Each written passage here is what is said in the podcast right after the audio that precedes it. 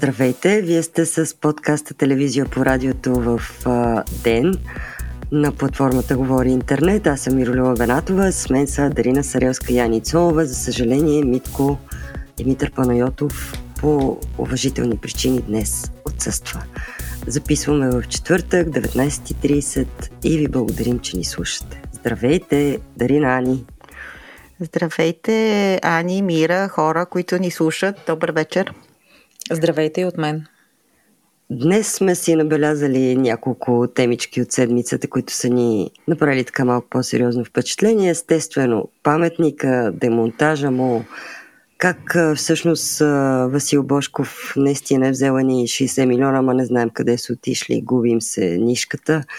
И в какво питат хората в Google. Разбира се, и още много други работи, за които ще се сетим и вероятно и Дарина ще изпее някоя песен. Да, е така.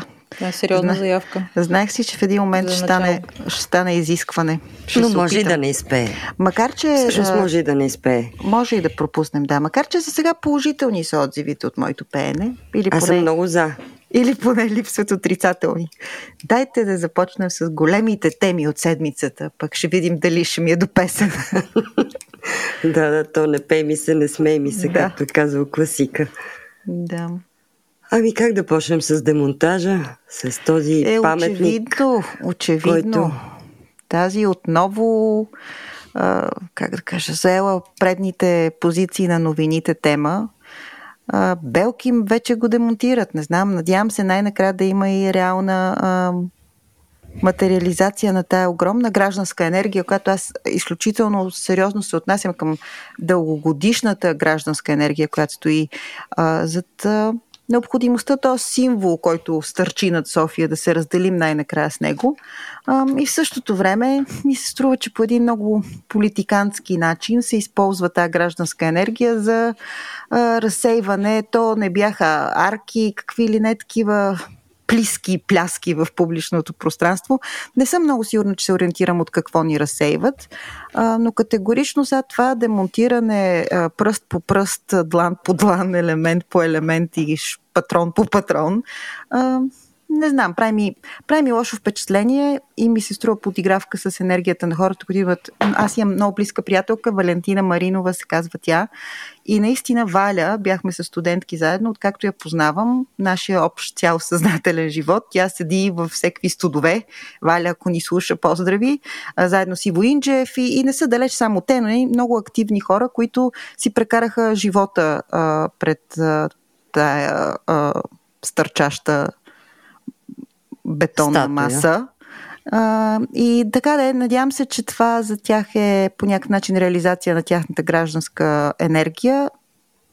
Начинът по който се прави мене лично ме кара да ме е яд за тия хора. Смятате ли, че трябваше така да се отрази по този начин? Първа новина във всички емисии а, с някаква такава истеричност, при... истеричност, приповдигнатост, а,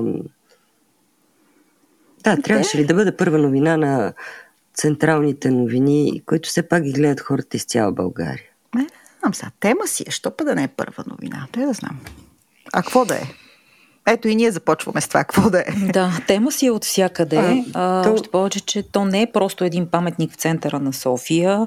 А, то е желание за демонтаж на години наред трупани бетонни блокчета от пропаганда върху главите на хората, които Но имаме ли нужния контекст? Е, тази връзка ми се е, губи на мене. Това, което Ани това казва. Липсва. Това да. липсва, защото е, каза рече отрече, тук да цитирам Дарина, положението няма контекст, няма а, анализ много рядко се споменават реалните исторически факти, които опровергават изобщо присъствието на подобен паметник и го обезмислят присъствието на подобен паметник в центъра на София. Какво точно се е случило, че това не са никакви спасители, че те са донесли диктатура, не свобода, лагери, убийства и потисничество. И разбира се, всички основни политически партии а, с проруски уклон се възползват а, по на моменти даже палячовски начин от това. Така че това е първа новина но не е направено в контекста, в който е направено. Аз само едно, една скоба ще отворя. По-предния път с Мира, за това си говорихме за носталгията по соца като основно перо в руската пропаганда. ефтини чушки, ефтино сирене, всичко е наред, светя и рози, Тодор Живков е велик. Разбира се, това е една подмяна и за помнещите, и за непомнещите тези времена. Наскоро пак гледах по една от основните телевизии или по-скоро по едно от нейните разклонения, там новинарско. За нова телевизия става въпрос. Едно публицистично, документално предаване, където за пореден път в рамките на няколко месеца отново се дава думата на носталгици по соца и ще ви разкажа следната история, нали, да видите за какво, за какво ниво на пропагандиране и за какво ниво на промиване на мозъци си става просто. Там един човек обясняваше колко хубаво е било по време на соца и че той е обядвал всеки ден за 5 стотинки, защото по време на соца яйцата са били по 3 стотинки, а по време на соца, освен всичко, че са били по 3 стотинки, са били с два жълтъка. Вие не знам дали знаете, но те са били с два жълтъка. Всичко е било много хубаво. И две стотинки струвала филията и той като си опържил двете яйцето с два жълтъка, защото на соца яйцата с два жълтъка, а, обядвал за 5 стотинки и това беше така с едно кимане на автора на това предаване. Много... А кой беше автора на предаването? Предаването, не знам кой е точно автора на конкретния епизод, признавам си, но предаването се казва Ничия земя. И, и това предаване цитирах в един от предишните епизоди, когато беше дадена думата на счетоводителката на Тодор Живков с целия уклон, симпатия и безкритичност на едни меркобесни времена. То е желанието да се обяснява колко симпатично, прекрасно, страхотно е, е било в тези времена. Е да, част от тази проруска пропаганда и между другото последните два дни се наслушахме и нагледахме на едни и същи опорки, произнесени от различни хора. Като почнеш с Румен Радев, после стигнеш до говорителката на Руското министерство. Обратното Захарова. е. Първо е Захарова, после той повтаря Добре, нейните окей, думи. Да, е, точно това има значение. И... Има значение, разбира се, Захарова, Румен Радев, Корнелия Нинова, Костадин Костадинов и всичките там около тях хора, горе-долу с едни и същи опорки. Това е заличаване на историята с различни метафори, разбира се. Всеки има право да твори върху тези опорки, става ясно. А, това е едва ли не фашизъм и това ще има много сериозни последствия за България, за нейния европейски път и за всичко останало. Значи хем казваме това, хем наричаме и пътя на България европейски. Една амалгама, един трилюгиов вече, един мишмаш от думи, м- насочени за хора с, да кажем, не особено услужлива памет, част от публиката и разбира се хора, които са обстрелвани години наред от лъжи и дезинформация. Но трябва да признаем, че ние самите като плод на същата образователна система сме научавали парчето от историята на част по лъжичка, да. при проявяване на а, специален интерес и може да кажем дори на късни години. Така че можем ли да виним хората, че са подвластни на социалистическа пропаганда и на носталгия, Дарина? А, дали може да виним хората, че носталгират към собствената си младост? Не, това е съвсем естествен процес. Вероятно и ние по една, под една или друга форма го правим. А, да кажа честно, това и на, а, да ти кажа честно на Ани говоря, но и на двете, а, какво прави ничия земя и какво правят българските телевизори в този смисъл, мене лично много не ме вълнува, защото те говорят на една носталгираща аудитория сама по себе си. Това са възрастни хора, телевизия се гледа основно в провинцията. А, тези хора те или имат спомена за репресиите от този режим, или са избрали поради някаква причина да ги заменят с спомена за а, ефтините, а, какво беше, яйца с два жълтъка. А, но големия проблем, не проблем, престъпление за мен е това. И това, което наистина заплашва историята да се повтори, защото те нещата не съществуват. В смисъл, историята понякога се повтаря. Историята, както казваха някакви по-умни хора, не е минало и тя дори не е приключила, а, е това, че в училищата, а, в, а, при младите хора тази носталгия се репродуцира не само в България. Бях наскоро на една много интересна конференция. Участваха неправителствени организации от Румъния, беше говорителката, изключително интересна, която се занимава с това, да обяснява комунизма в Инстаграм, да го обяснява на млади хора. И тя обясни, че е много трудно да накараш младите хора, родените в свобода, да разберат какво е това да се пращат хора в лагерите за разказан виц.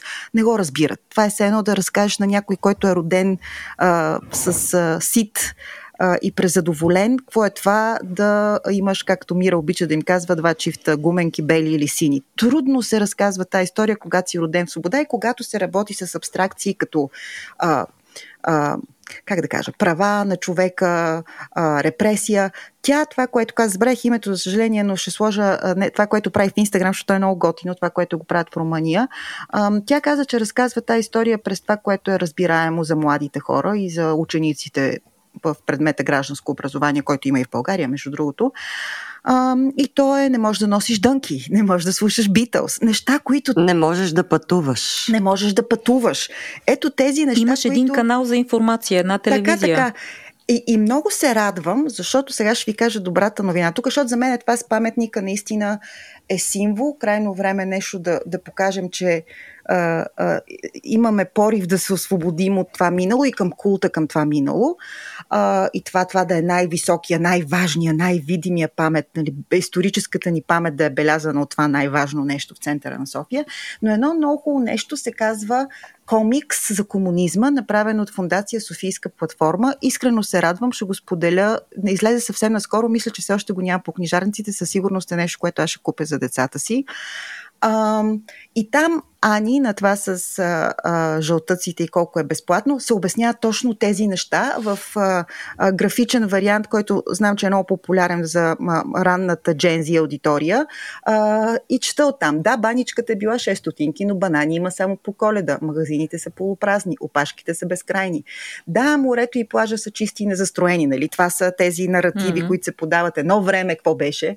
Да, но не можеш да отидеш на море, където си искаш, камо ли в Гърция. По-добри условия за летуващи, тър винаги имаше за руснаци, чехи и източно-германци, не за теб. Ужасната а, храна в стол, храната в стола е ужасна, а ресторанта е скъп.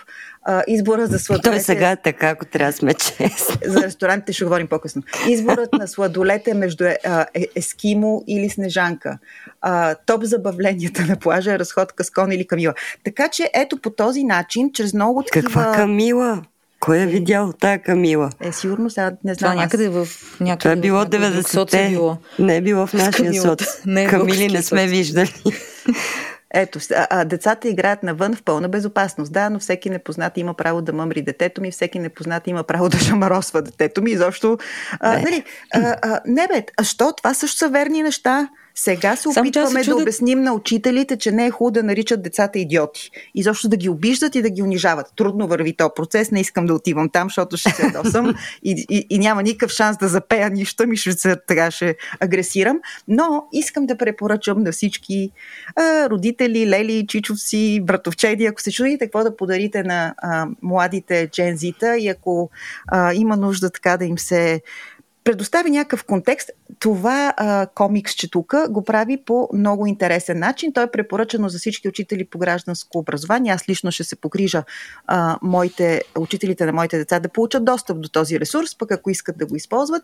А, има дефиниция за възродителен процес, разказва се за трудово-възпитателните училища, лагера Белене, по един много достъпен, а, пак да кажа, а, с картинки начин а, за пропаганда, знаме на мира асамблеята, цензура, изобщо такива ни неща, а, които а, живеещите в ТикТок а, и получащите информация на секундата от а, неясно кой китайски сървър в този конкретен случай, но все така а, свободно, а, вероятно не са имали възможност и повод да мислят по тези въпроси. Ани, ти Аз разглеждала ли си комикса? Аз лично не съм разглеждала комикса, но слушах внимателно Дарина. Но ще върна към началото на нейното изложение. Да, телевизиите обгрижват а, по-възрастния електорат, но а, си има вече измислени и създадени инфуенсъри и ютубъри, които да обгрижват именно Z поколението и те правят същото с по-интересни за младото поколение и изразни средства. Има ютубъри, бих казала, в топ 3 с най-много абонати ютубъри, които именно са привлекли а, вниманието на децата от рана детска възраст. Те вече тези деца са тинейджери, там им се предлагат конспиративни теории, предлага им се наравна нога лъжа и истина, абсолютен бълвоч от дезинформация и малко факти. Така че това поколение е също обгрижвано от същата тая линия, Аз дадох просто пример за едното направление, за единия канал на информация и на вношения, но този канал за информация, който отива към младите хора е създаден отдавна, обгрижван отдавна, отдавна новите мрежи и новите канали за информация на тези деца вече пораснали и порастващи си е свършил работата защото не само възрастните хора са станали жертва на тази дезинформация и на тази категорична подмяна. И малко добавка към а, твоите думи за това, какво пише в учебниците. Всъщност, за събитията на 9 септември 1944 година и последвалото мракобесие. И до ден днешен в учебниците на децата тази истина, тези факти не са разказани, за да стигнем до там, че миналата година, когато се появи документален филм, разказващ за истинските зверства на съветските войници и последвалата диктатура, еднолична от съветски тип, изцяло Сталин, пренесен тук в мини вариант – като държавно устройство. Изведнъж това стана новина. Аз всеки път изключително се натъжавам, че през 2022 година един филм, който разказва истината за едни събития, се превръща в новина, вървят похвали, да, похвали за авторите му наистина, всички пляскат и казват, ето време беше, представяш ли си, време беше 2022 година, с един филм, но учебниците продължават да са това, което беше. Искам да вметна за този филм, който също съм си приготвила да предложа на нашите слушатели, защото не знам за вас, обаче аз вече толкова предобрих с коледни така, feel good movies, че може би ако искате да изгледате с а, порастващите си деца, моята фиксация в децата е огромна, защото смятам, че само едно ново поколение има шанс да пресече а, тази ужасна а, рециклираща се пропаганда. Та, а, ако искате да включите между всичките а, е, коледни неща, които гледате и този документален филм Второто освобождение, за който Ани говори, той се прави от а, а, е, изключителната българска а, историчка, не знам дали е правилно да се казва, вече не знам какво е политически коректно, дали е ист... жена историк и или историчка. трактористка. Ами, мисля, че и сега се връща на там а, лок културата, че така, така. Но Ивелина Келбечева а, се казва авторката на филма. Тя е моя колежка в Американския университет и много често си говорим за нейната огромна болка. Предлагам ви да я поканим някъде по коледа. А, точно това, което пише в българските учебници. И а, моята огромна болка е, че Евелина Келбечева се опитва да намери финансиране минимално някакво, за да направи а, втори филм, фокусиран точно върху българските паметници от съветско време и за всъщност за истинската история, защото те тия паметници, освен че нали, фалшифицират важните исторически факти за България, реалните истории за тези конкретни паметници са всъщност много нелицеприятни за същата тая армия освободителка. И Евелина, разбира се, говори в конкретика и с много дълбочина и знания за, за тези съответните тотеми на българския соц. И тя се опитва да направи някаква документална поредица. Обмислили сме включително и това да го направим малко по-социал медиа, достъпно за млада публика. И за съжаление не съм я питала дали мога мога да споделя, но знам, че това е огромна нейна болка, че не може да намери това минимално финансиране, което е необходимо. Така че ако някои от хората, които ни слушат, а, искат да помогнат на Евелина, а, пишете, аз ще ви свържа с нея. Тя наистина е един много дълбок познавач на темата и изключително, как да кажа, м- с изключително желание това нейно знание да стигне до широка публика, защото през учебниците очевидно няма да стане. Тук е момента да кажа, така са ми казали Еленко и Владо, доказвам да ни подкрепяте и нас. Така че може да си изберете между Ивелина Килбечева и нашия подкаст. И или? Не само или? Абе, направо развръзвайте кисиите и това е положението. Както се казва, коледа е. Да. Щом на Дарина е дошла за харасваната коледна атмосфера в повече, познавайки Дарина, не знам в какво си се е, подопива да ти дойде а, повече. Не, просто много рано започнах. Мисля, че рано започнах. Това ми е проблема. Така че сега ще мина на а, стари соцфилми през прочита на а, някой, който не, не изпитва никаква носталгия към това време. Не знам защо, може би, защото не съм виждала Камила по българските плажове и не ми липсва. Аз бих казала нещо в този контекст на паметника, пропагандата, Тодор Живков и всичко останало. Комарницки имаше една много хубава вметка за това разчленяване на този паметник, сега не мога да го цитирам точно, казва, по други места от един път ги махат. Нали? Тук защо така а, тая аутопсия се прави на този паметник пръст по пръст и даде снимка на това как бяха вдигнали на на Садам Хюсин паметник. Всъщност от един път. А сам може би технически не е възможно, но, но, да. да са, но така или иначе. Обяснения. Най-вероятно има технически обяснения, но това също създава напрежение, тази анатомична как, подробност. Ма вижте как никой вече не говори за Певски, нито за прословутата арка, която подразни а, възвишения софийски а, естетски вкус. Ма Дарина, отдавна никой не говори за Певски. Нямаше нужда да бутнат паметника, за да спрат да говорят за Певски. Гледаме си го всяка вечер. Второто нещо, което исках да кажа в този контекст е, като си говорим за пропаганда, Тодор Живков и така нататък. Всъщност Борисов а, винаги сме го сравнявали с а, така някакво продължение на тато. И даже имам приятели, които се шегуват, че се ужасяват от а, това, че в някакъв момент в българските учебници по история ще има златния век на Бойко Борисов и неговото дълго управление, защото наистина е важно кой как разказва историята и си представете как ще го напише някой, че е било много успешно това управление. Сега се оказва, че Бойко Борисов си е взел най-големия кабинет в бившия партиен дом – Ружа Райчева от Оф Нюс е написала един материал вчера, онзи ден, за това, че Бойко Борисов е взел най-големия кабинет, който някога е бил обитаван от а, председателя на Държавния съвет на БКП, другаря Тодор Живков.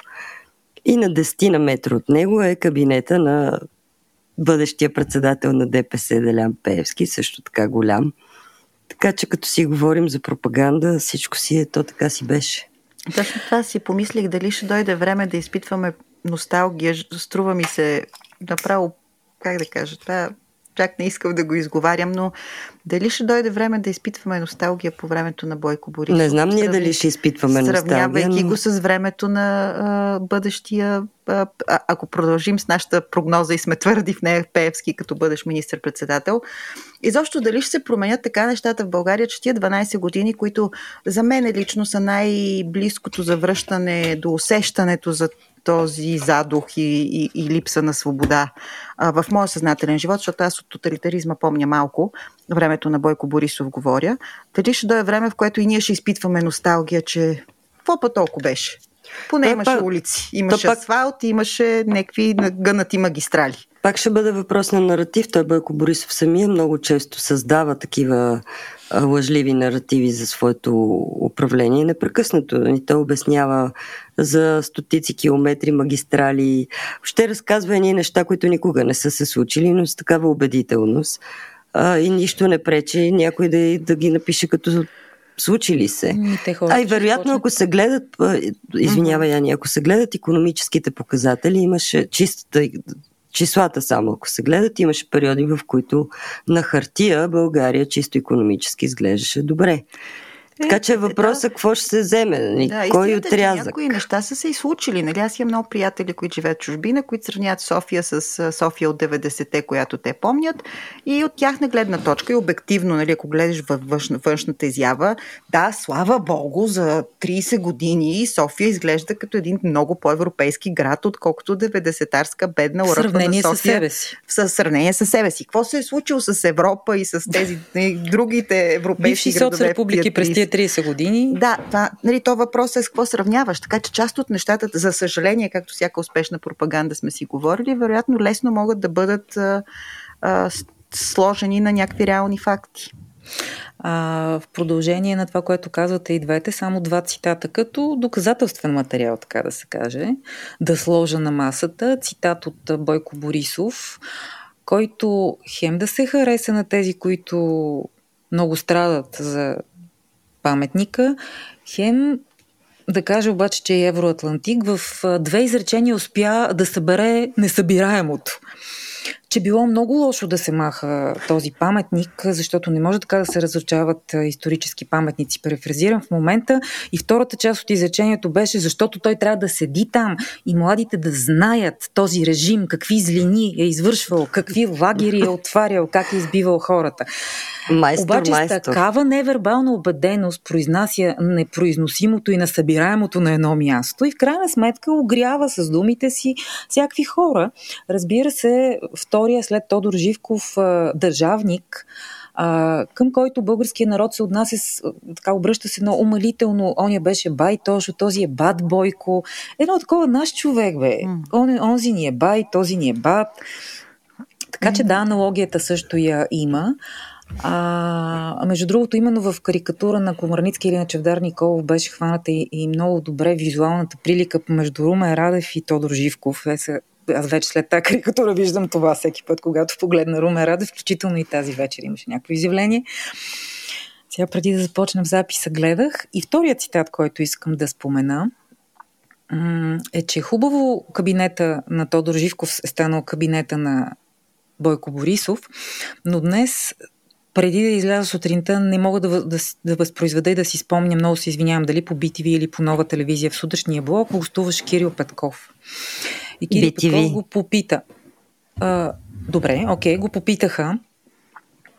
Какво мисли за тази така символика? Има ли, намира ли някаква символика в кабинета на Байтошо, влиза Бат Бойко? И Кирил Петков каза, че не открива символика в тези неща и те нямат никакво значение и в крайна сметка всичко си е наред. Спомних си, че само преди година и половина как би се възползвала тая политическа партия и нейните говорители именно от тая символика как би обърнала посланието в своя полза, борейки се срещу всичко това, за което си говорим, защото това им беше наратива на тях. Някакви хора гласуваха за тях заради това. Но тази така увереност, че всичко е наред и какво па толкова. Партиен дом, Тодор Живков, Бойко Борисов, всичко е наред. И в този ред на мисли можем да минем към втората тема за това, че всъщност Бойко Борисов не е рекетирал Васил Бошков и всичко е наред. А, Софийска градска прокуратура излезе с нарочно съобщение, че разследването за това дали Васил Бошков е корумпирал Владислав Горанов и през него Бойко Борисов е прекратено. Поред Софийска градска прокуратура има данни, че, както Васил Бошков твърди, за в рамките на няколко години изтеглил кеш 60 милиона. Има данни, че с големи суми пари е отивал при Владислав Горанов. Има свидетели, които го казват. А, има данни, че е влизал в Министерството с тия пари. Има данни, че се е срещал с Владислав Горанов и Горанов също го потвърждава, но няма данни да му е дал пари. Значи, и сега аз разбирам, търсим аз, аз знам едни какво 60 се е милиона лева ги търсим хора, Не, търси аз се. Аз знам какво се е случило. Човека е ходил да му се фука. Просто е ходил, отварял е така палтото, като виден рецидивист, извинявам се, представям си го и викал, виж какво си имам. И си е съд, и си е тръгвал. Да, и, и е Горанов, да... нали, само ги е мирисал. Не, това, това абсолютно е смешно, хора. А, искам да кажа, а, освен, че наистина вече не знам, то не е смешно, но предизвиква хумора в мен и просто идеята, че той просто е ходил, показвал едни така пачки. Правя. Ха! Ха! И си е тръгва и ска, да виж. Значи, да виж, това че... са били толкова много пари, че не могат да се съберат в едно по А, не, не, той, не, той обясняваше. Той в една пресконференция. Васил не, не, не, обясни много ясно, нагледно на една пресконференция. По, по какви купюри, в какви джобове. Човека а, напра... беше готов за следствен експеримент, нема кой Аз да помня една история, негова сторобички как не, ги е не, не. Той не, не, не. столевки, колко Той каза колко, колко малко всъщност са няколко хиляди и сега все пак става въпрос в рамките на няколко години са дадени няколко тия 60 хиляди. милиона. Но, но това е, е, един коментар имам. Ето така ще изглежда съдебната реформа. Направена от хората, за които всичко е наред и аз продължавам да се чуда на Христо Иванов, за когото продължавам да вярвам, че той има някаква мисионерска цел да направи тази съдебна реформа. Как ще стане така, без да съм конституционен специалист? Чета и се опитвам да вникна в хора, които разбират. А, съдия Мирослава Тодорова беше дал едно интервю през седмицата в едно странен избор за платформа по канал, ще кажа канал 3, не е канал 3, ами е Нова Нюс. Опитвам се да вникна и не мога да разбера как ще накараш хората, които не виждат връзката между занесени 60 милиона а, освободени а, от а, данъци, хазартни игри, СМС и хора, които всички ние видяхме с очите си там пише девойката Паметни получи... бележки, как трябва да се обгрижва една телевизия, как трябва да обслужва Точно така. А, тук тези се върнах, Тук се върнах на а, СМС-та между Васил Бошков и Владимир Гора, Владислав Горанов. На когото, значи, знаем, той е ходил, показвал е ни 60 милиона серийно и си е но няма данни, че, че Владислав Горанов ги е взимал. Има обаче данни, че си разменяли няма връзка с девойката, казва Васил Бошко, Бошков. Девойката, бидейки тогава а, а, Мария Филипова, която е председател на Държавната комисия по хазарта, а, ще има, казва Влади Горанов, 12 часа я видях и получи ценни указания. Какви ли са тия ценни указания, която а, шефката на комисията по хазарта след среща, в която Горанов вероятно е видял някакви пачки, само ги е видял, помирисал ги, а после е дал ценни указания, така, щото Васил Бошков да може съвсем законно да укрие ни огромни а, данъци. Благодаря. Следващата размяна на реплики е а, нещо му пречи на рутинната работа на Бошков и той се оплаква на Влади Горанов. Той му каза, ще говоря с Сашо да не смесва нещата. Сашо, бидейки Александър Георгиев, следващия след девойката председател на Държавната комисия по хазарта. Значи, имаме тези ясни, видими доказателства, които никой не оспорва, че са се случили. Имаме резултата години наред хазарта, един от най-печелившите бизнеси и основен рекламодател на основните големи медии в този период, чрез които реклами се оказваше огромната част от влиянието върху тези медии също така. Имаме и това, че пари са теглени и носени в Министерство на финансите и независимата ни прокуратура и реформираща се съдебна система не може да види, да свърже точките. Аз се опасявам, че цялата ни съдебна реформа ще е такава. Това много прилича на един слязал по малка нужда следовател, носейки тефтерчето на Филип Златанов. Говорили сме си друг път тук. И изчезналото тефтерче изчезна. Там имаше едни циали ЦЦ, цвъцва, ББ и ДП. ДП трябваше да бъде покрит и от ДП се превърна в 10, там с едни ченгелчета в ръцете да се на удари, да се, нали, имаше там да се имаше удари. в този да тефтер се... много неща, пак ще сложим линк хората да си припомнят какво пише в този тефтер. Иначе Филип Златанов е човека, който трябваше да се бори с мафията, корупцията и незаконното придобито имущество. Това му беше ролята тогава а, в а, държавната структура. Същото, същото, всичко е наред. Аз слушах тази очевидно... сутрин интервюто с Кирил Петков и смятам, че всичко е наред. Може би, ако нещо е наред, ако да търся позитивното и аз, че имаме все пак някакво относително ниво на независимост на българския съд и затова се прави всичко възможно, защото подобни видими казуси с просто око а, така проследими, никога да не стигнат до българския съд. А, говоря и за а, къщата в Барселона, за всичките тези неща, които покрай а, взривяването на а, един от бушоните в тази сглобка, за Иван Гешев говоря, почнаха един по един да гърмят а, тези случаи, които ние всички си ги знаем. И сега отново има статукво, както казаше Бойко Борисов, всичко под покривката, всичко е наред, няма корупционен проблем. Не, може би и толкова важен корупционния проблем. Изглежда, че на никой вече не му е важен корупционния проблем, включително и на хората, които дойдоха на власт с заявка. Това да е основната им политическа платформа. Един път не са повдигнали темата от новината от вчера. Тази тема не присъства в нито една от медиите, задълбочено с анализ, с припомняне на това, което Дарина току-що припомни. Но точно аз за това питах. детайли. Аз затова питах, редно ли беше и адекватно ли беше паметника да е първа новина при наличието на това събитие, което е доста значимо. Не, или, или. Въпросът е как, разбираш ли? Въпросът е, че всичко се съобщава по силата на а, хедлайна. А и паметника беше отразен в контекста на протест, който не беше показан добре, но затова пък беше разказан истерично на някакъв протест. Ние не виждаме има ли хора, няма ли хора, изобщо нищо не стана а, ясно. Протеста на пазителите на паметника имаш. Да, и в общини беше едно такова накървавено събитие без така адекватния контекст. Пък някак да, между е. другото минаха едни 60 милиона лева те притичват, прелитат, показват се. Има нарушение дори на банковия надзор, защото реално тогава стана ясно, че трябва да се докладват такива големи суми, които излизат се кеш. теглят от банката. Изобщо цялата система е като замръзнала в целия този казус и изведнъж този казус се затваря и толкова.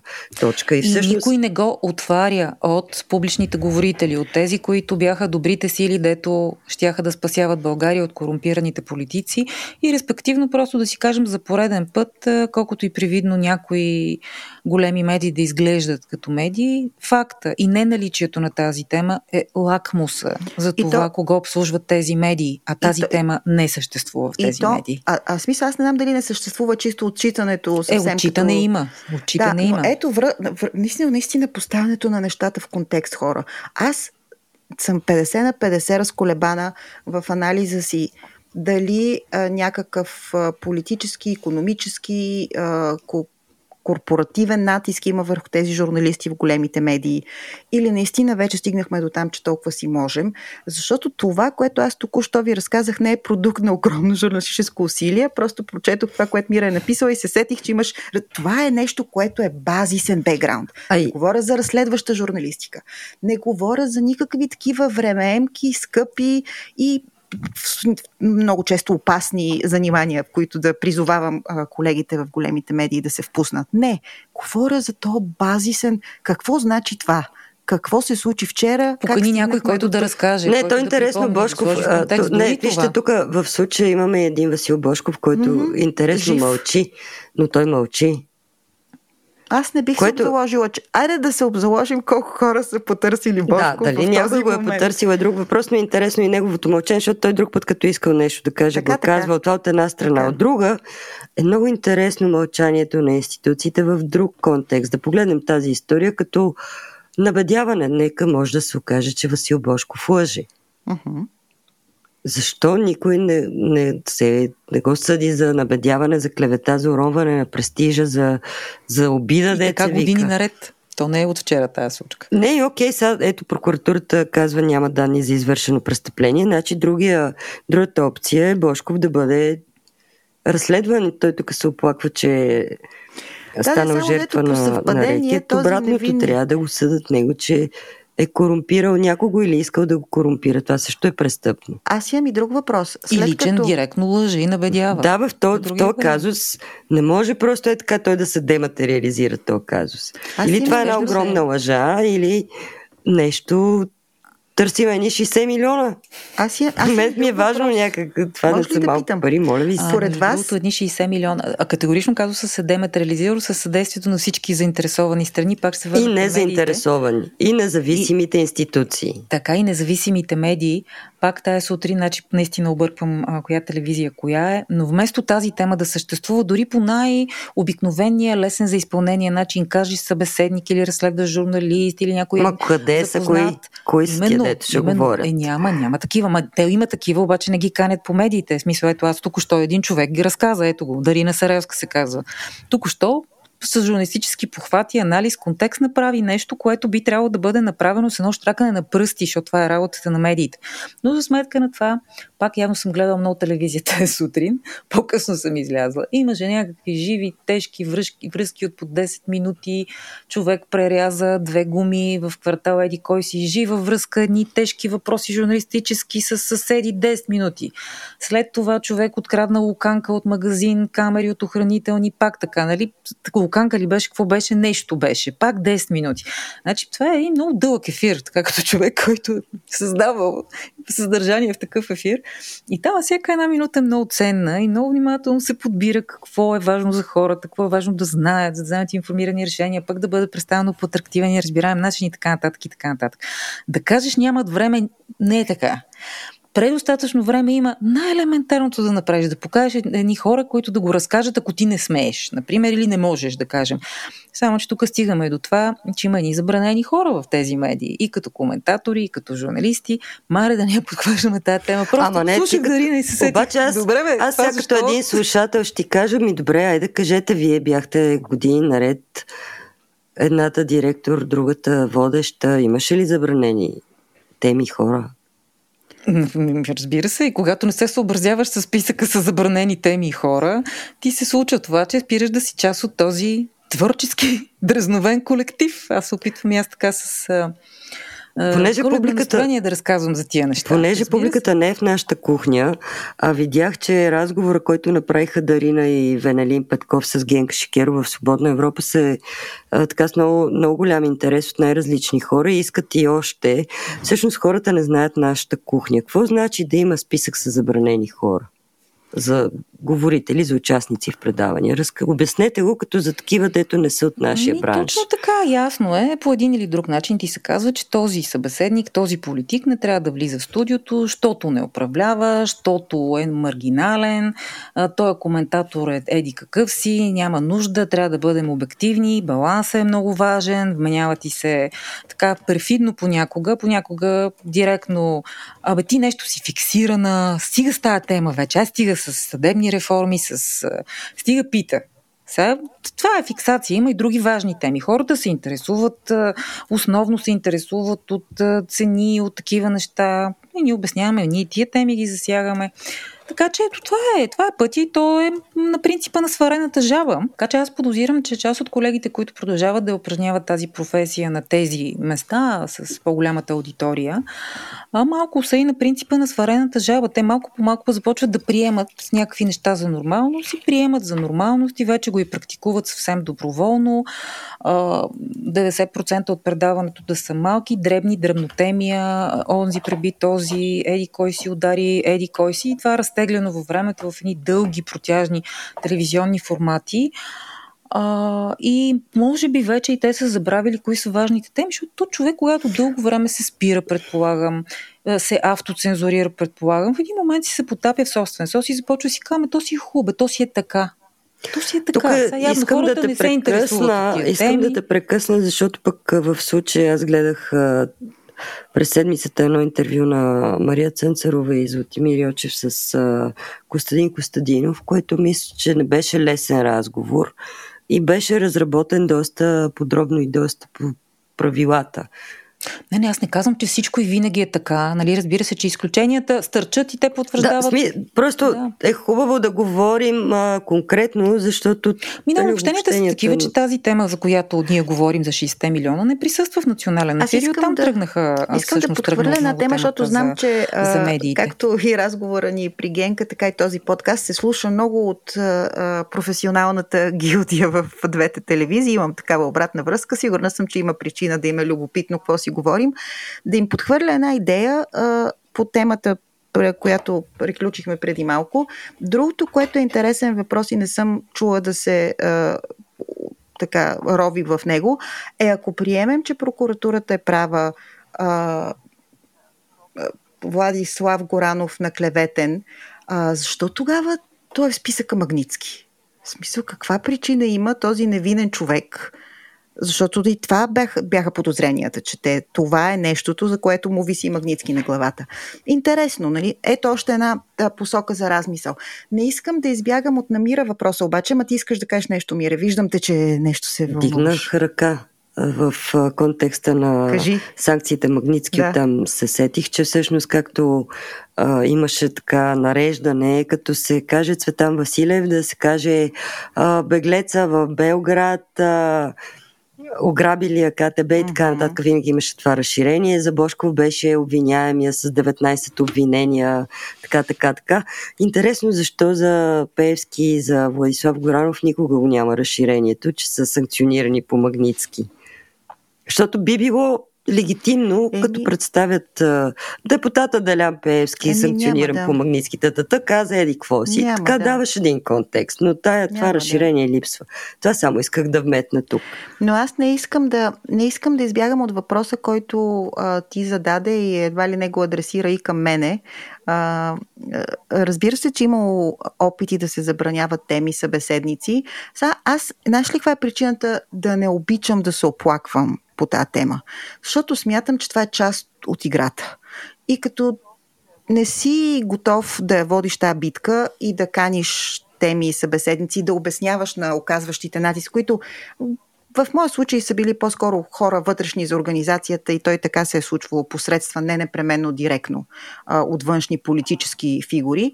А, аз винаги съм смятала, че ми е работа да водя тази битка и ми е работа тези неща, които ми се казват да не се отразяват, аз да направя така, че да се отразят, а не сега да седа тук и да се оплаквам колко ми е било трудно. А, защото колко ми е било трудно, то па не е задължително да си шеф на новини. Така че да, имало е опити трите каки да не видят ефир в нова телевизия. Виждали са, ако си спомняте, това е записа, в който едни а, съдийки обсъждат а, вмешателството на Бойко Борисов и начините по които той се намесва в съдебната система. А, имало е опити парламентарна, извън парламентарната тогава опозиция в а, лицето на а, Демократична България и а, ДСБ. А, различни имена имаха различните политически формирования, да няма достъп до ефира на, то, на нова телевизия. Имали са а, в, а, в различни пропорции, в различните а, периоди. Така че, какво да кажа, имало ли е натиск? Имало е, разбира се, ама от друга страна, въпросът е какво правиш и какво вижда публиката, а не а, колко ти е трудно. И да, когато си вършиш работата по начина, който си мисля, че е трябвало, а, става така, че в един момент спираш да си на тая позиция. Това се случва и то е неизбежно, защото пък собствеността има право да си защити а, интереса, да си пази лиценза или там всичките неща, които те твърдат, че правят, подавайки се на този политически натиск. Исках да кажа, че въпрос, който даде Немира, не е за да се оплакваме и аз и ти какво ни се е случвало. Знанието на публиката за тези процеси а, е важно защото това е знание за това как е манипулирана, за това как е лъгана. Нарича се някакво малко знание, което можем да дадем за така наречената медийна грамотност. Като гледаш нещо, да си дадеш отговор на въпроса. Разбира се, че публиката не може да прецени дали аз като излъчваме нещо по телевизора с теб и ти като задаваш въпроси, дали ти се обадил, дали ня... Това не е работа на публиката. Не, не, аз ти може би не ме разбираш. Знанието за това какво се случва в кухнята и в подготовката на едно предаване и свободата или не свободата на един журналист или на една цяла редакция е важно за общото знание и информирани решения, които Добре. ще взема тая публика. Аз само искам да кажа, защото ми омръзна да ги жалим тия несвободни журналисти. Свободата нито се дава, тя се взема но тя на сила не се дава. Така че кой колкото си иска свободен, може да бъде, аз тук ще звуча като Бойко Борисов, кой ви е ограничил свободата, пита той. Разбира се, че има опити. В крайна сметка, а нали, ти си човека на екрана, ти си човек, който произвежда този продукт. Абе, добре, направи го така, че да не те е срам. Добре, ще уволнят това е. Слава Богу, само уволняват. Ама... Е, това плаши много добре, хора. Не. Е, не само уволняват и на Генка два пъти палиха. Така, окей. Т- с... Вижте, не само това. Исках да кажа, че все още нали, не, не е толкова страшно да си вършиш Искам да кажа, че психоатаката, която се прави, ето по това е темата мира, психоатаката, която се прави срещу конкретни журналисти, а, когато те задават неправилни според тези хора въпроси или въпроси, които не трябва да бъдат задавани или кани гости, които не трябва да бъдат канени, също е изключително потискаща и неприятна. И всъщност всички тези Ама, хора, Цолова, които ти, в когато искаш да имаш властта да си основен а, журналист, водещ и формировач на обществено мнение, никой па не е обещал да ти е приятно. Ма разбира се, аз в момента не съм защитник на, на тези хора. Не знам дали ако така звуча, че ме прекъсваш за втори път, едва за да ми кажеш, че аз, едва, че, че аз нещо ги защитавам. Аз само се опитвам да обясня, че когато зададеш критичен въпрос към някой от така влиятелните едри мъже в държавата, следват под три статии в трите основни източника, които наричам аз така държавен вестник, работническо дело и всичко останало, където ясно личи какво искат да кажат тия хора на този журналист. Започват писания, лъжи, измислици, преследване, на семейството ти, на децата ти, показване на снимки на детето ти на различни места, за да ти дадат знак, че те знаят във всеки един момент къде се намира детето ти, майка ти, мъжът ти, роднините на мъжът ти. Аз разказвам в момента лична история, ако не разбирате. Не съм го правила в, по такъв начин публично. Тръгна темата, така спонтанно тръгна разговора, ще го доразкажа като сме почнали поне да има някаква пълнота. Тоест това е един а, м, психически турмоз, който ти се оказва който продължава месеци, години, а, който, а, с който си мислиш, че аз свиквам. Значи, по едно време бях приела философията, абе, щом пишат такива измислици, активират всякакви слуги на тая власт, да говорят срещу мен, да подават сигнали, да се говорят уж, ужасни и неверни клевети. И казвам, значи съм си свършила работата. Да, да има в един момент, това започва наистина много ти тежи. има един такъв момент, в който това започва истински да ти тежи.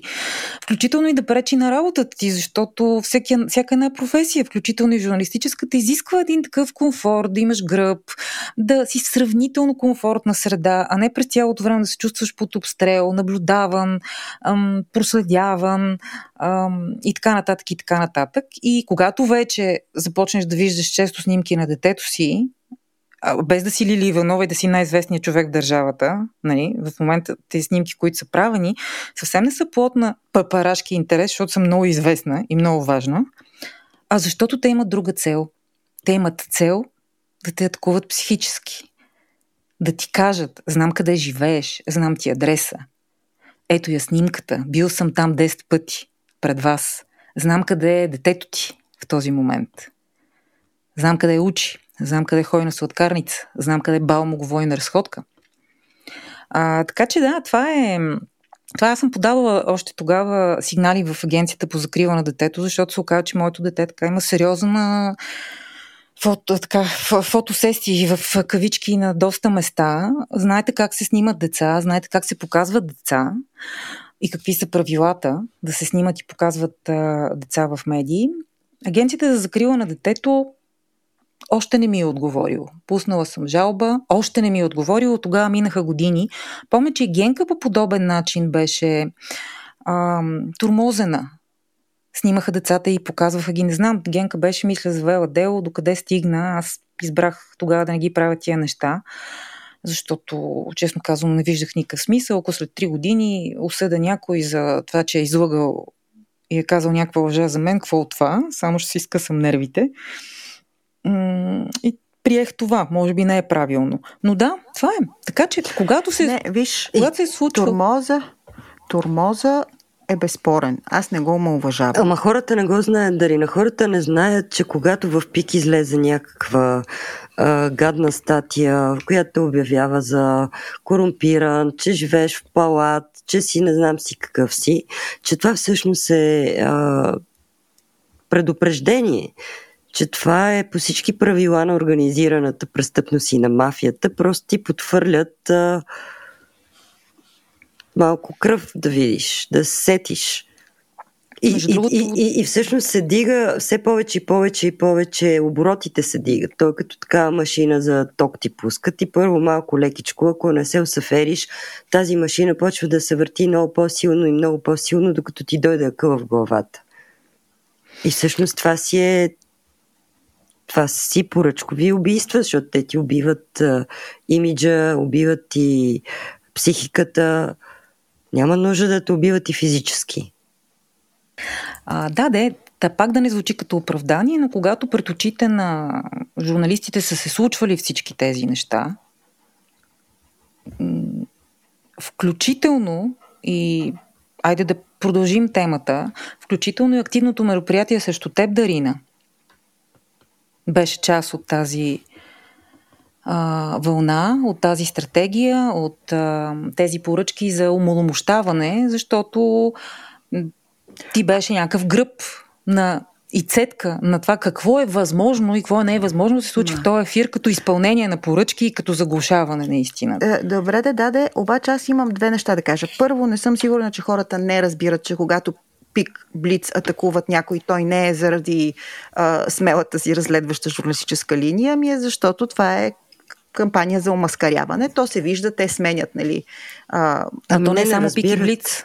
Не Влизали са срещу мен поръчкови интервюта и в така наречените големи столични вестници, които от години наред и оформят общественото да мнение.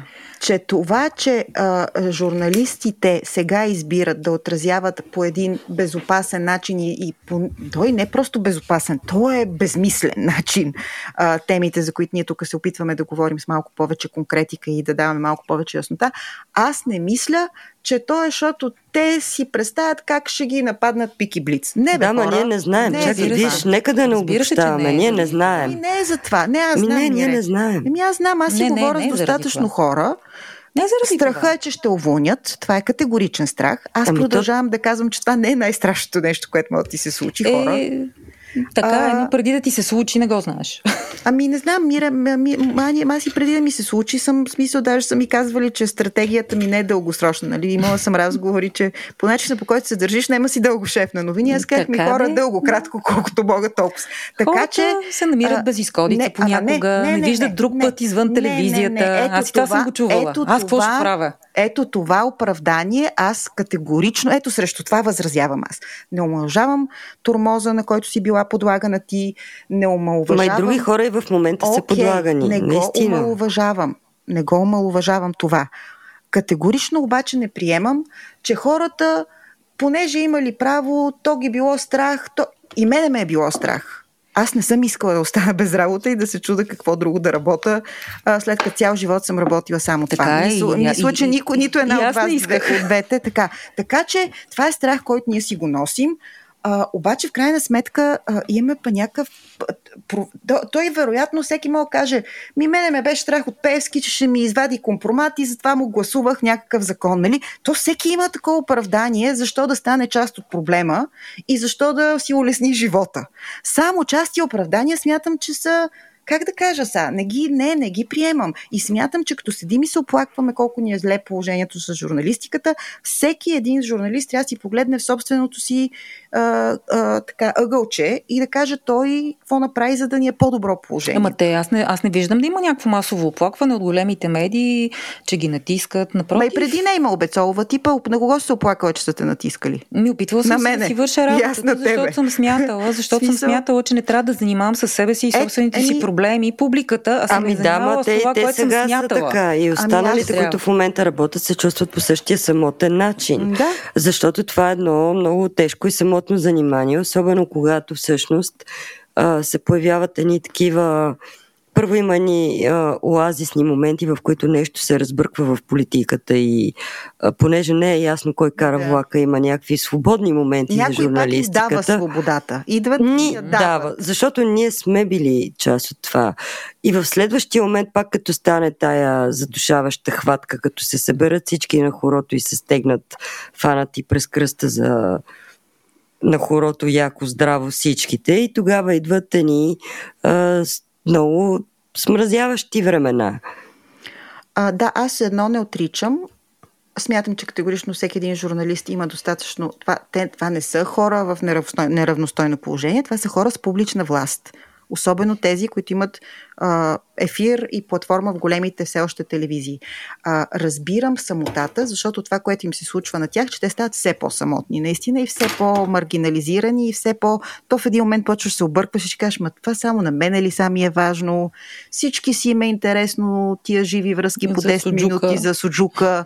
Какво съм тръгнала, аз се занимавам с СМС-ите на Влади Горанов. Има го този момент. Аз и в следващия момент ще ти кажат, че ти е нисък рейтинга. Като се е, да. много добре знаете с това как се играе. Ще направиш един разговор, който е по същество по някоя тема, която е истински важна и ще те цапърдосат с рейтинг и ще кажат, ето ние нали е. ти казахме, че не е интересно. А че рейтинга е измислен, няма така как да го е. докажеш. И всъщност веднага те цакат с рейтинг и ти казват, ето това е скучно, видя ли сега, публиката не го иска, Ай, ходи се оправи. Да, и... Иди да спориш с а, рейтинговата система, която е измислена.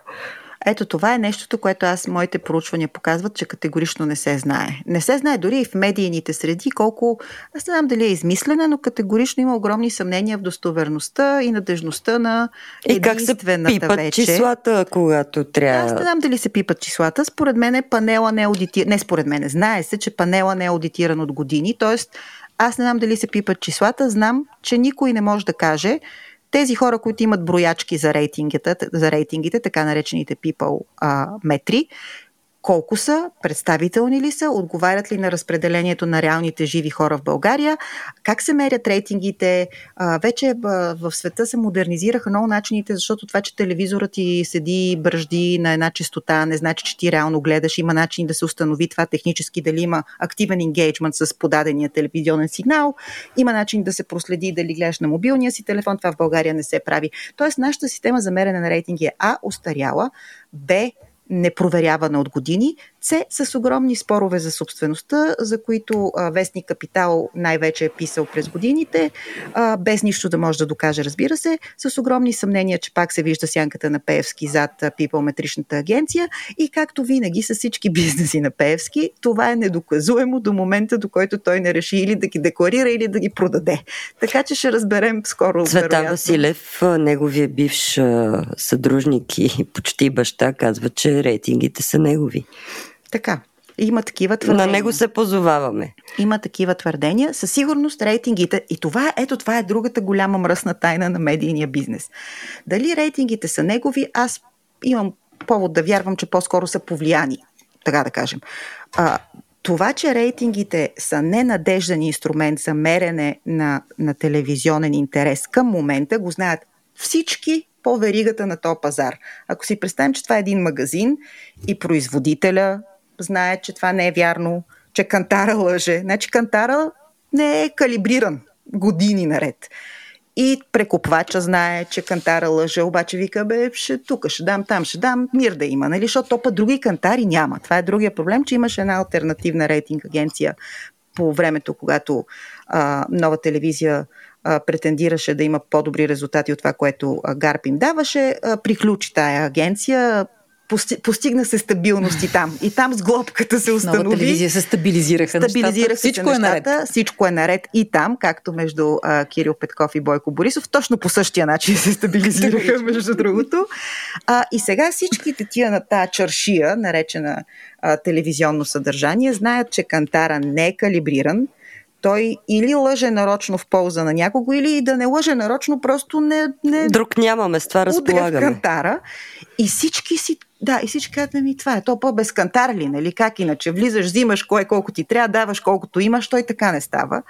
И така си живеем. Рекламните агенции си живеят с тия числа, защото на, на база на тия числа взимат парите на корпорациите за реклама. Знайки, че обаче харчат парите на клиентите си по непрозрачен и категорично никой... Аз... Недоказуем е ефекта. начин. Ти не знаеш какво инвестираш и каква възвръщаемост има тази инвестиция. Срещу дигиталния рекламен бизнес, който ти дава а, до секундата проследяемост. Не просто кой е видял рекламата ти, ами какво е последвало това. Дали си е купил нещо, кога си го е купил, на коя секунда от рекламата е кликнал, си е подал кредитната карта. И въпреки всичко, нали, доверието в а, онлайн а, рекламата и така интереса към нея не е толкова голяма, ама това вече влязохме май в много такива индустриални Аз искам една тема да повдигна, която е същата, ма така да я дискутираме, че ми е интересно какво ще кажете и вие. Звъннаха ми вчера или ония ден, не си спомням, от Свободна Европа да ме питат като човек, който е създавал публицично съдържание, водил е сутрешен блог, какви са правилата, какво става в кухнята на сутрешния блог и как е възможно толкова често върви, примерно, интервю с представител на Продължаваме промяната на Демократична България и изведнъж водещия казва, ми сега Бойко Борисов иска да се включи или сега някой друг представител на ГЕРБ иска да се включи или в интервю с Кирил Петков, ми сега иска да се включи вътрешния министр, за чието така, за чиято личност имаме съмнение, че е близка до ГЕРБ и ДПС, а, поне от поведението му, публичното му изяви, така изглежда. И аз, понеже не бях проследила всички тия детайли, викам, чакайте се, дайте малко време да разбера за какво става. Просто обясни ми журналиста от среща, че имало в рамките на две седмици няколко такива включвания. Един път Бойко Борисов се включва, когато си поиска, друг път някой друг от ГЕРБ, трети път някой пак приближен до тях. И ме пита, бе, това нормално ли е така, както си върви интервю с някой, изведнъж някой да поиска се включи в ефира. И а, сега какво отговорих аз? Те случи как, че не е нормално, че нещо много извънредно, скандално трябва да се случва, за да включиш някой, а и че за това има право на отговор. И а на тебе не ама, се да, ама на тебе случва ли ти се? На мен ми да се, се случва... включва Бойко Борисов. Не за да прекъсне интервю. Е. Такова нещо, закрем се да ми се А за да коментира нещо, което сте излъчили преди това в ефира, защото не му е харесало.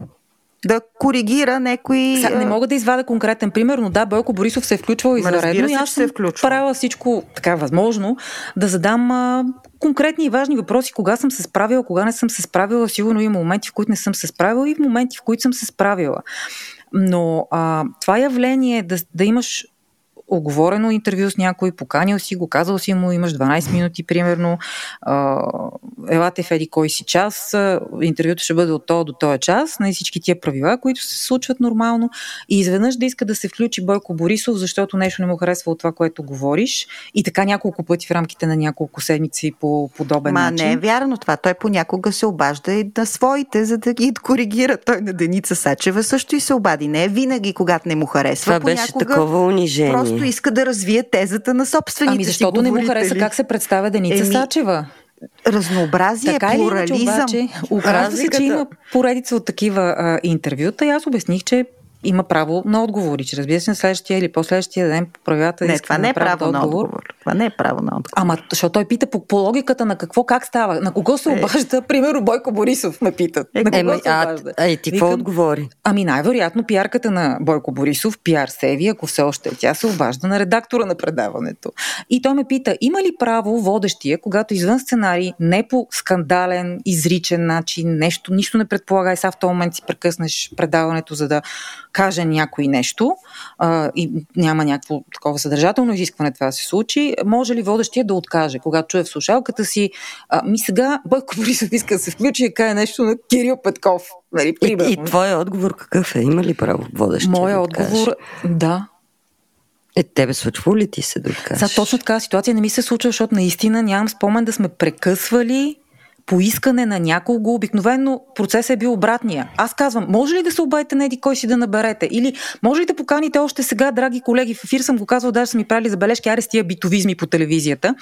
Ма аз спонтанно казвам, може ли да го поканите този човек, нали, посочени обвинения, от още утре да дойде в студиото, то малко и то състезателен характер, да не отиде в другата телевизия конкурентата, така да го, да го заплюе още в момента. Това много пъти ми се е случвало включително и с обвиненията стига занимава с битовизми хората, ще си го поканим. А, но не ми се е случвало някой изведнъж да поиска за нещо, което няма никаква причина. Добре, да, Ани, Не, не е така, случвало се. Аз Борисов се а, а, а, а, непременно ли трябва да откаже? Защото аз, примерно, ако Борисов иска си говори с Христо Иванов и аз да наблюдавам този разговор, Точно смятам, че за публиката е много важно. Аз понеже се повтарям, защото дадах цяло интервю по темата на Свободна Европа, явно има много интересна тази тема, да не се повтарям, който иска може да чуе какво мисля по въпроса, но да, не е честно. Аз, аз приено ще излъжа, ако кажа не. Никога не бих. Значи, като се обади Бойко Борисов и в студиото е Христо Иванов, който говори за срамните си отношения в политическия смисъл на думата и той за това говореше, нали, за компромисите, които се налага да прави, за тежката политическа цена, която, която той знае, че ще плати, бидейки част от тази а, сглобка. И като се обади Бойко Борисов имам шанс да покажа на публиката, защото нали, нека да си даваме сметка. Не е въпросът ще се съгласим ли на Бойко Борисов, ще откажем ли на а, Христо Иванов или обратно. А публиката има ли нужда от този а, мизансцен. Аз мятам, че в тази конкретна ситуация и в много други, публиката по-добре да види този разговор, отколкото да го спестим. Не мислиш ли? Тук обаче има и другия момент, ролята на водещия. Той не е статист. Така, точно. И когато Бойко Борисов се обади в последния момент, ти нямаш много опция да, да разшириш разговора, защото той Бойко Борисов не ходи по интервюта и хубаво ти се е включил. Това е шанс за журналиста, би могло да бъде да зададе и други въпроси на самия да, да обадил се слушател. Времето. Да, и в този смисъл а, е много мръсен този подход, защото Капане. той изяжда времето Обажда се човека, изплюва каквото има да си каже и прави две вреди. Първо, абсолютно анулира водещия, той се превръща в някакъв хронометър. И второ, изяжда времето на оня, който отишъл нещо друго да си каже. А най-лошото е, че последните 10 години формата да си седнат лидерите, да речем Христо Иванов, Бойко Борисов и Делян Певски, да седнат, да си говорят и тогава ще бъде наистина много е, точно интересно. защото това приключи, аз мятам, че всякакви средства той да бъде реабилитиран този формат, дори по този квази начин, когато Ама, е в интерес на не, публиката. Това е цини, но, но това е мръсно. Вариант. Това е мръсно, ти, защото просто мръсно, не върши работа. Ама мръсно е, защото ти го мислиш от гледната точка на предаването на водещата и на Бойко Борисов и за кого работи. От гледна точка на публиката, аз като публика не искам. Вие искате ли да беше казала няма да го включим? Искате ли да ви бъде спестен този разговор? Аз като публика не искам тези 30 секунди, в които Христо Иванов се усмихваше любезно, а, на мен са ми важни. Като публика, като гражданин, като избирател. Да, на мене също са ми важни. Неговата невербална комуникация uh-huh. категорично е много информативна в случая. Но въпросът е, че наистина това, което Бойко Борисов преди десетина години сам само той си позволяваше, в момента наистина е модерно. Това е тренда. Това е новата медийна политика на ГЕРБ. Те отказват най-вероятно участие да ходят самостоятелно, обаче са дежурни всеки по ресора си а, да гледа. Не, не отказват, как нон-стоп във Фейсбук има публикации в, в всяко предаване, как има. Да, окей, okay, но медийната им политика, те освен, че като си ходят, си говорят неща, като някой друг има нещо да каже, те седат на полусъединител и в момента, в който се каже нещо, което не е в техния наратив, те категорично се врязват като, така, като терористи влизат в а, всеки разговор. И тук въпрос е следния. Окей, те така са си го намислили, очевидно им се получава и сега вече не е само Бойко Борисов, ами цялата партия по ресори. Трябва ли другите политически партии да подхождат по същия начин и не е ли е по-лесно да вземат да се съберат в студио? Еми, може да е начало. Да върнем. Обаче, Айде ами да се върнат, да, да си ама... съдят един до друг, да не хъбат импулси. Да другите партии, да видим дали ще им се получи, защото достъпа така в унията. Е, е не е обаче, вярно. И на обаче... ПП, помните ли на ППДБ един неопитен пиар, дето и той реши, че и той ще звъни по телефона, той па по-добре да не се беше свързал. Че той, той беше така... на ПП само. На ПП, точно така. Така че не е само на Бойко Борисов. За мен отговор на този въпрос е кейс бай кейс. Журналисти, продуценти, хора, които това работят, трябва да могат да преценят а, къде, какво, колко и в чий интерес а, а, се поставят. Само, че и другото... случай с ПП пиара, само да добавя за в името на фактологията и контекста, имаше нужда да чуем гледната точка на ПП и чисто комуникационната грешка беше, че пуснаха един, да, такъв човек, който се държа неадекватно. В крайна сметка, е, може би наистина добре да се върви отново към а, формати, в които отиват на живо и се карат и, и си говорят, но защо не се върви към такъв формат, според мен? Защото в крайна сметка виждаме, че а, ГЕРБ и ДПС не се свенят да плюят своите некоалиционни партньори, но пък от другата страна има една свенливост в очакване на конституционната реформа и разпределението на а, постовете по регулаторите. Някакси Певски и Борисов плюят, уния другите се държат се едно дъжвали. И може би дори да седнат на една маса, физиономията на Христо Иванов няма да се промени. Може би ще е същата по време на целия разговор и вторият ред на мисли да, това би могло да компенсира, когато е адекватно и професионално решение, а не просто всеки път, като се обади някой от ГЕРБ, просто защото има струпване, за това е темата, да бъде включван в ефира, без да има някаква основателно професионална причина. Този разговор може да продължи на следващия ден, на последващия ден. Разбира се, има предавания всеки ден. Аз бих заключила, че е крайно време журналистите да се опитат да си вземат инициативата за това какво се случва в собствените им ефири, когато се обажда ГЕРБ и когато не се обажда ГЕРБ, защото едва ли ви съобщавам новина, че продължаваме промяната основно продължаваме промяната, също имат претенции към коя телевизия била приятелска, коя не била приятелска, коя О, медия да, да. от Определено. мира може да разкаже по този повод, ако реши. Но не е честно да заключваме темата до ГЕРБ, не защото ГЕРБ не са първопроводници и най-дълго използвали този а, метод на имам си телефон, обаждам се, а, а защото а, той се, а, как да кажа, разпространя по въздушно, капков или некоалиционен път, очевидно. И, и, и, и това е по-притеснителното, защото ние ГЕРБ може да си приемем, че си такива, но не е това и телевизиите вече са си такива и приемат, че това е окей по всякакъв начин. А и тези, а, а, дето идваха с идеята да изчегъртват разни модели, а, ги а, подпечатват с гумен печат и правят същите неща. Точно така, абсолютно. Ние в други предавания съм имала повод да спомена че имало очаквания какви въпроси да се задават, какви да не се задават, че имало очаквания някакви към определени медии, наричат се приятелски или въобще очакването е такова. Въобще мисълта да наричаш медия приятелска или неприятелска вече е тежка а, перверзия и показва непознаване въобще на правилата в този а, свят и в този бизнес. И в този занаят. Айде. Да.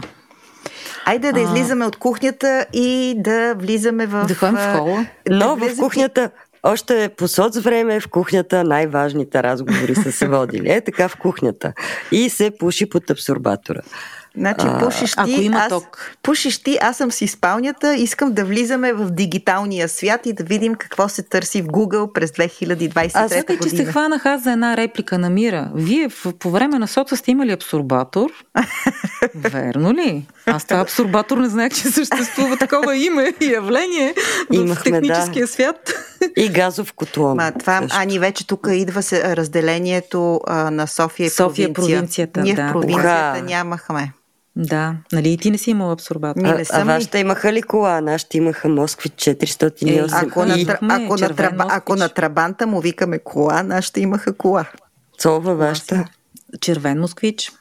Ама кой е са москвич? 408 е, или 412? Еми, ти, ти искаш много знания от мен. Е, Беше москвич, не който... стига, че ти каза жената червен, какво повече искаш? Червен москвич. А, освен всичко, газовете в този червен москвич не излизаха навън, през спуха, влизах вътре, нищо, че беше нов и майка ми и баща ми, Бог да го прости, много дълго време, дълги години и чакаха този москвич. Ама Цолва, виждаш ли как онзи режим е мислил за екологичния компонент, бе? Ами, мислил не може за компонент, обаче за тежки увреждания. Нямаше, понеже само да кажа, че по соца нямаше и турбички за повръщане, а нашето пътуване до морето, нали, това беше най-дългия ни път, се превръщаше в едно многократно спиране, защото аз през цялото време бях в режим а спирайте. Е, и така по няколко пъти пъти. Спирали сте, защото ви е палила колата всеки път. Ние не спирахме. Кой къде ще си повръща трабанта веднъж като запали, не го спираш, защото на морето. Чака така, на морето. Ето какви екстри е предлагал соца от дълги години чака на кола. Точно. Да, много, много беше а, но... а вие знаете ли какво значи гевиро, гефирофобия?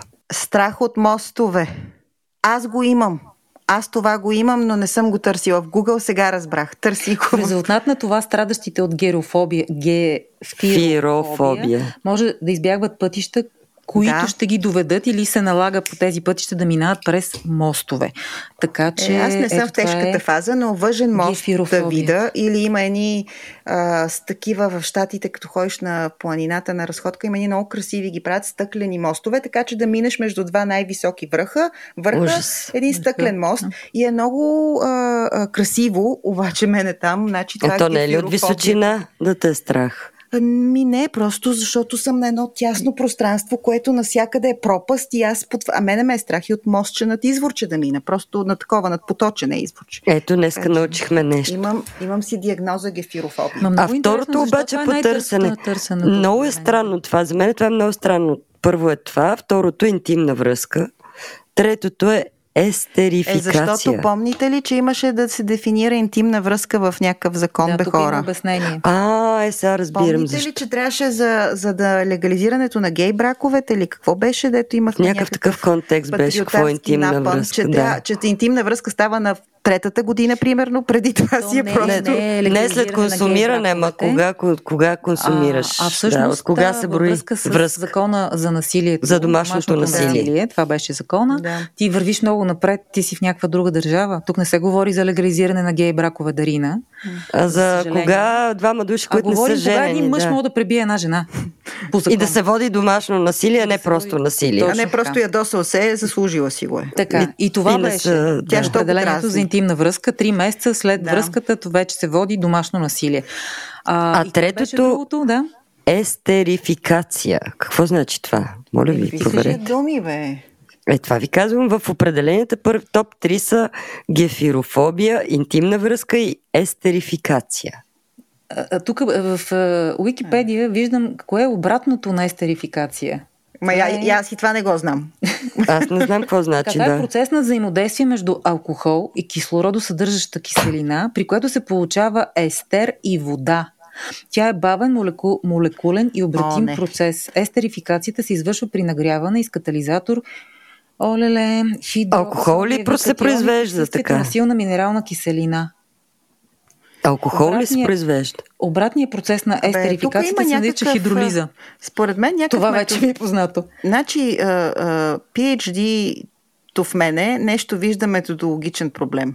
Какво значи определение? Как са го определили това определение? Нещо е странна Има, категория. Може би да са гледали Стани богати да го имало по въпросите. Може. И да, защото аз много често, като гледам, аз като гледам Стани богати, си проверявам някакви неща, защото не ги знам в повечето случаи. Знаете ли, аз сравних търсенията в България и търсенията в света и Ания права. Ние наистина не сме част от света хора. Това по толкова много поводи съм си го мислила. Сега ще разваля тук позитивния вайб.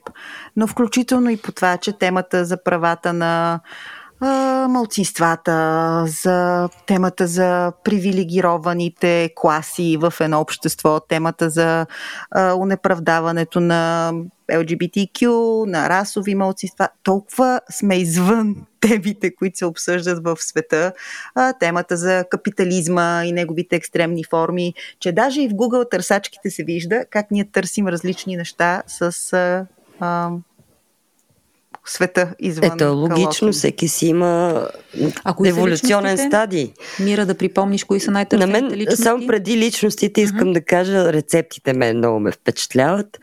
Баджи. Какво значи баджи? А търсене на рецепти, какво, как, кое, как се готви? Как се, баджи. Как се готви баджи? Защото тук... второто е пататник. Да, тук ще кажа. Това го знаем. Ето, Обаче първото ми кажете. Моля ви се, баджи. Но е нещо така. Котва. Индийско ми звучи. Индийско баджи с Индийско баджи с някакъв сос. Еми, значи, да, между другото има такова залитане има и към индийска, към индийска, индийска храна. храна да. Така ли не, не съм разбрала? То не е това залитане. хапки от да. лук, джинджифил и пресен кориандър, панирани в нахутено брашно. Ето, Дарина, да. видя ли, че сме като света? Да, залитнали сме в кулинарно. Сме и аз почнах да готвя индийско, но баджи не съм готвила. Ето баджи е топ. Баджи, Ето, баджи пататник да и кефтета по черпански. Топ 3. Да. Добре, а, но Баджи така. на първо място. Еми, Баджи, значи, значи вече сме в света. Граждани на света сме. Много интересно как се гласува с машина. как се иска прошка. Как завършиха мачовете. Трите как? Как се яде маракуя. Тук приближаването към света ни се Но, опънало малко. Обаче много е яко как се създава Израел. Това тук много е напреднало явно последния месец. Как Всички са почнали да се интересуват. Значи как се съдят картофи, как се сваля кръвно, това са някакви свързани въпроси според мен. Нали? Как? Не, не, с суров картоф се дигаше температура в училище. Ако според мен е най... В училище. Бъркаш нещата. Най- най-смисленият въпрос тук е как се обезвъздушава радиатор. Това е много важен въпрос, който е наистина житейски да, издържан. Как се гласува с машина се оказа абсолютно нерелевантен въпрос. Някой си забрани. Някой това знание го е придобил. хиляди души не са разбрали. Проверили са, не са разбрали. Това знание е придобито залудо. Но накрая едва медвам влиза тук в десетка ли е какво и как се прави кисело мляко. Нещата си отиват по местата. Иначе, но иначе след най-търсените търсения, земетресени избори, Израел, тук влизаме в тренда, защото войната в Израел-Палестина е най-търсеното в света. Ваня Григорова и Матю Пери. Значи просто Ваня Григорова и Матю Пери са най-непознатите личности на 2023. И Мария Габриел също е много, много търсена. За Ваня Григорова смятам, че по-скоро идва от това, че е относително непозната. непозната. Матю Пери заради смъртта му, за съжаление. Мария Габриел, явно и Мария Габриел е относително непозната за българската публика, ако, ако това е логиката. И Опенхаймер и Барби, разбира се. Това тук също се доближаваме В света сме. глобалния Google. Да. Но при книгите също е интересно. Георги Господинов, Времеобежище номер едно. Веднага след това Матю Пери и неговата книга. След това Принц Хари, Резервният и Лили Иванова.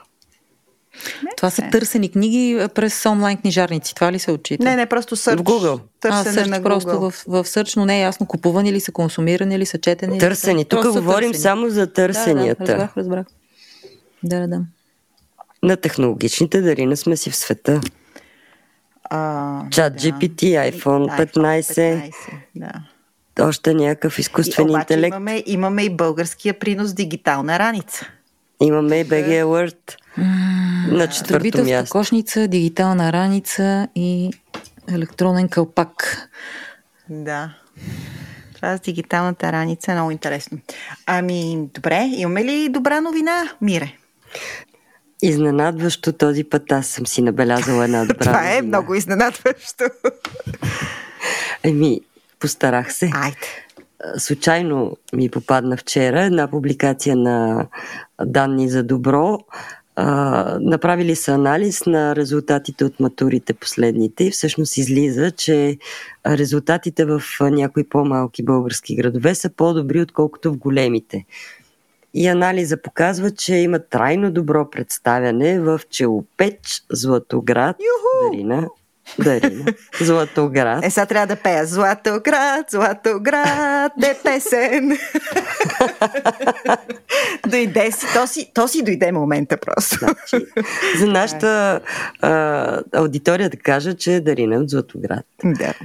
Така, та Челопеч, Златоград и Божуричите. Това показва, че там има нещо положително, което се случва през годините, поне така го анализират анализаторите на данните и всъщност те показват добри резултати. Една трактовка тяхна, може би спекулативна, е, че все пак това са общини с по-високи доходи, като Челопеч и Божурище. За Златоград не се казва такова нещо. Златоград, аз лично, моята хипотеза научна е, че е от петатника. Да, това mm-hmm. дето беше второто, второто след индийската. търсено след индийската манча.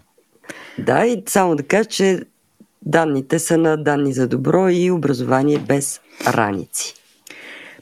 Значи, значи първо в малките градове, до година и в големите. Аз като чуя за добри новини в образованието ще замълча, защото съм склонна винаги да ги разваля, така че ако искате да приключваме на тази положителна нотка, а, мисля, че трети пореден епизод пея ще приключим с три за щастие и първо някой в Дискорд написа, защото аз много се притесних, че прекалявам и питах. И Митко искаше да ме цензурира да не пея, но един човек, един човек, един човек в Дискорд написа, че няма никакъв проблем да си пея колкото си искам, аз ще му се доверя, а друг човек ми изпрати подарък а, с дълго свиреща плоча на Тоника СВ.